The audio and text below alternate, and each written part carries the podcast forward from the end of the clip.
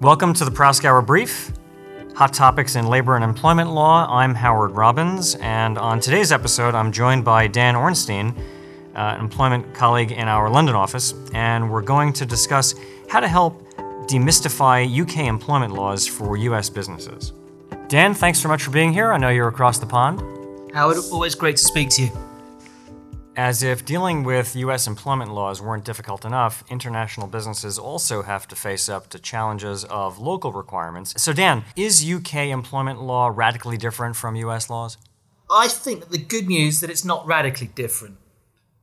Rather, a lot of UK employment law contains concepts and frameworks that at least are going to be familiar to US lawyers and HR professionals. All right, well, that sounds promising so far. Can you give us a couple of examples of, of what we'd find comfortably similar? Sure. So, take UK laws on discrimination, harassment, and retaliation. These have got a lot in common with their US counterparts. In fact, UK law was heavily influenced by the Civil Rights Act. So much so, in fact, that when I do diversity and inclusion training, the US training is often very similar to the UK training. So, Dan, what's something that is different? Well, here I think a good example is that it's mandatory for every employee to have a written contract of employment that sets out with real nitty gritty the terms of employment. And that's obviously very different from what we see in the United States, where really it's only high level executives typically who have an employment contract. Absolutely. So let's turn back to discrimination law. Tell me more about the similarities and differences that you see in that area. Let me start with what I think are some notable differences from my experience. For example, age discrimination can be based on somebody being older or younger.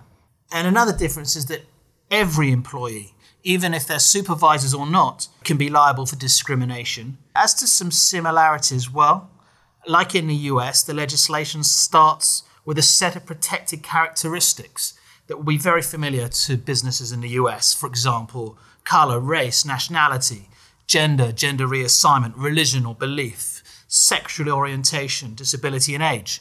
And, on top of this, the structure and basic rights are very similar in the UK and the US. So the key concepts in the UK are direct and indirect discrimination, which are analogous to disparate treatment and disparate impact. And likewise, there's a concept of harassment as well as victimization, which is almost identical to retaliation. So, other than these protected characteristics, can employers in the UK do whatever they want with respect to their employees, or are there other protections? One other difference, in this is something that may surprise US businesses, is that in addition to protection based on personal attributes, individuals can have protection by reason of their working status. For example, by being a fixed term or a part time worker. Uh, and that's certainly going to be very different from the experience that U.S. employers have, because that's a pretty common distinction here. Let's turn to something a little different. Let's talk about labor unions and collective bargaining. What kind of differences would U.S. based employers see uh, when they're doing business in the UK? I think the first point is similar to the US, trade union membership has dwindled significantly, especially in the private sector. And with that, so too is the influence of trade unions in the workplace. Though I would note that in the last couple of years, and I think this is the same as in the US, there's been a slight increase in trade union membership from an all time low in the UK that was in 2016.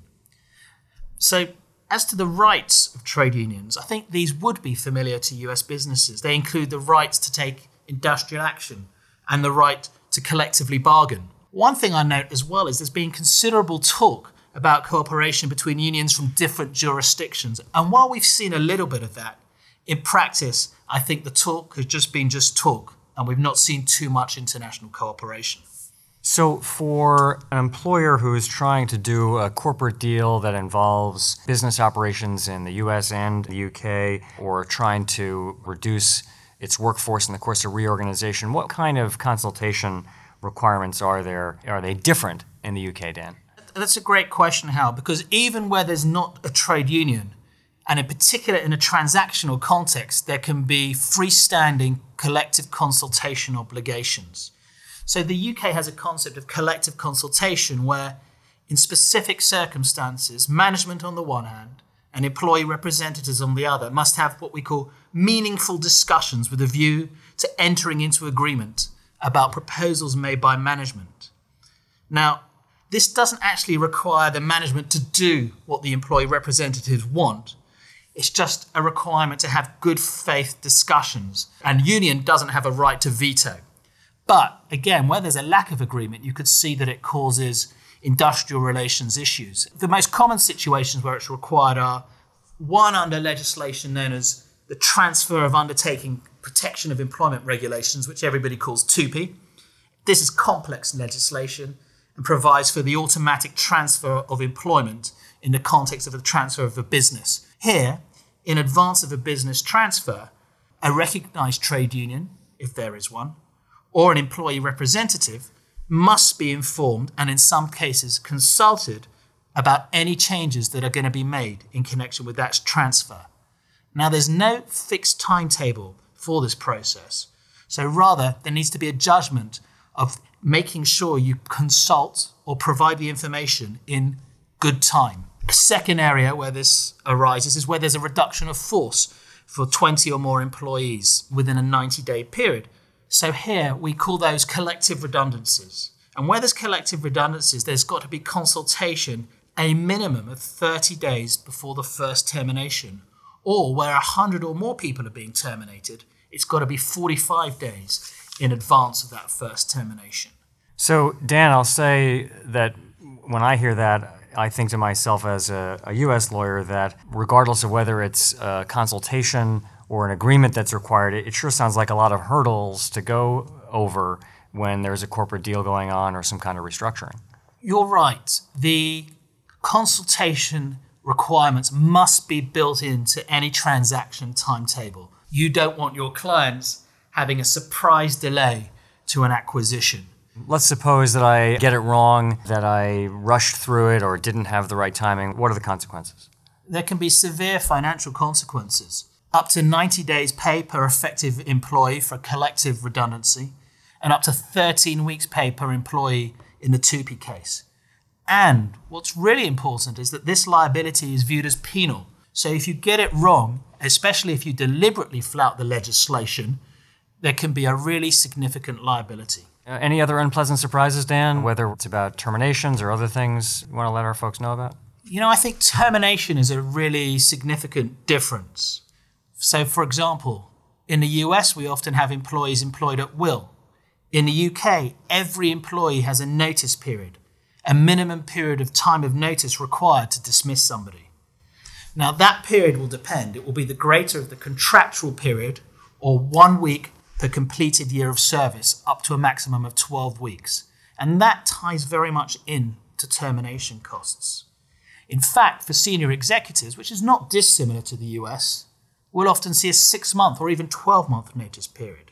And another important factor is, though, if you dismiss somebody without giving them the notice, it doesn't make the termination ineffective. Rather, it just triggers a liability to pay them the compensation that they would have otherwise received during their notice period. So, Dan, if someone just has to go, if an employer feels like it has to get rid of somebody, they're not actually stopped from doing that, but there's a cost to it. You're absolutely right. I'd say on terminations, Howard, I characterize the UK as a pay or comply culture. You can do it, but it has a cost. As if the notice periods weren't enough, employees also enjoy something called unfair dismissal rights. And these are creatures of statute that render a dismissal unfair and entitle an employee to extra compensation if the dismissal isn't for a required reason or not carried out in accordance with a fair procedure. As to that compensation, the good news for employers is that compensation is capped at around £95,000, subject to certain exceptions, for example, discrimination or whistleblowing. So even then, in returning to the concept of a pay or comply culture, you can usually assess the cost of terminating someone by reference to unfair dismissal rights and their notice period. And Dan, this all happens in some kind of specialized court you've got in the UK? That's right. All statutory employment claims are heard by employment tribunals, which are specialist employment courts. How long a wait is it for that process to play out? Is this terminable years long thing? From beginning to end, rule of thumb, about a year. Um, but again, it's, it's not going to be that somebody gets reinstated, it's just a question of the price. That's exactly right. A dismissal is effective even if it's unlawful.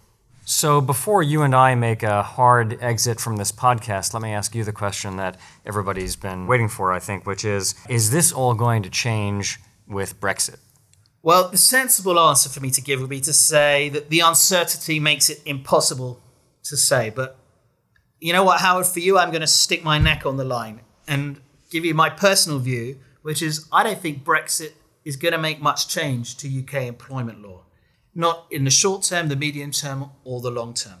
So I thought that in addition to concerns about cheese, that one of the main motivations for Brexit was getting out from under the influence of European laws and in particular employment laws. You're absolutely right, Howard, but really it's one of those issues that when you look at the detail, you can't really see what changes are going to be made to employment laws. You know, there's a lot of talk about taking back control, but our employment laws are very UK specific. Let me give you an example.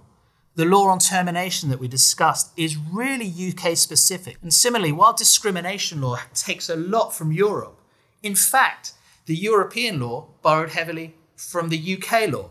And I just can't see any political party, wherever they're from, deciding we're out of Europe, we can all discriminate freely. So, do you see Brexit bringing any change to the employment and labor landscape? It would be brazen for me to say that there won't be any changes, but I can't see that they'll be radical. I think one potential change we may see will be in relation to the protections to part time or fixed term workers, or agency workers, or other workers in the gig economy. A lot of that legislation comes from Europe. And I think a flexibility to rethink these protections may be something that comes under scrutiny and could be to the advantage of the UK, especially given the proliferation of the on demand economy and the challenges it creates. Well, thanks, Dan. I know that comparisons between the US and the UK will certainly make people think of George Bernard Shaw's line that we are two nations divided by a common language. While there are some common concepts, there are certainly some important divisions as to how these apply in practice, which uh, obviously create traps for the unwary.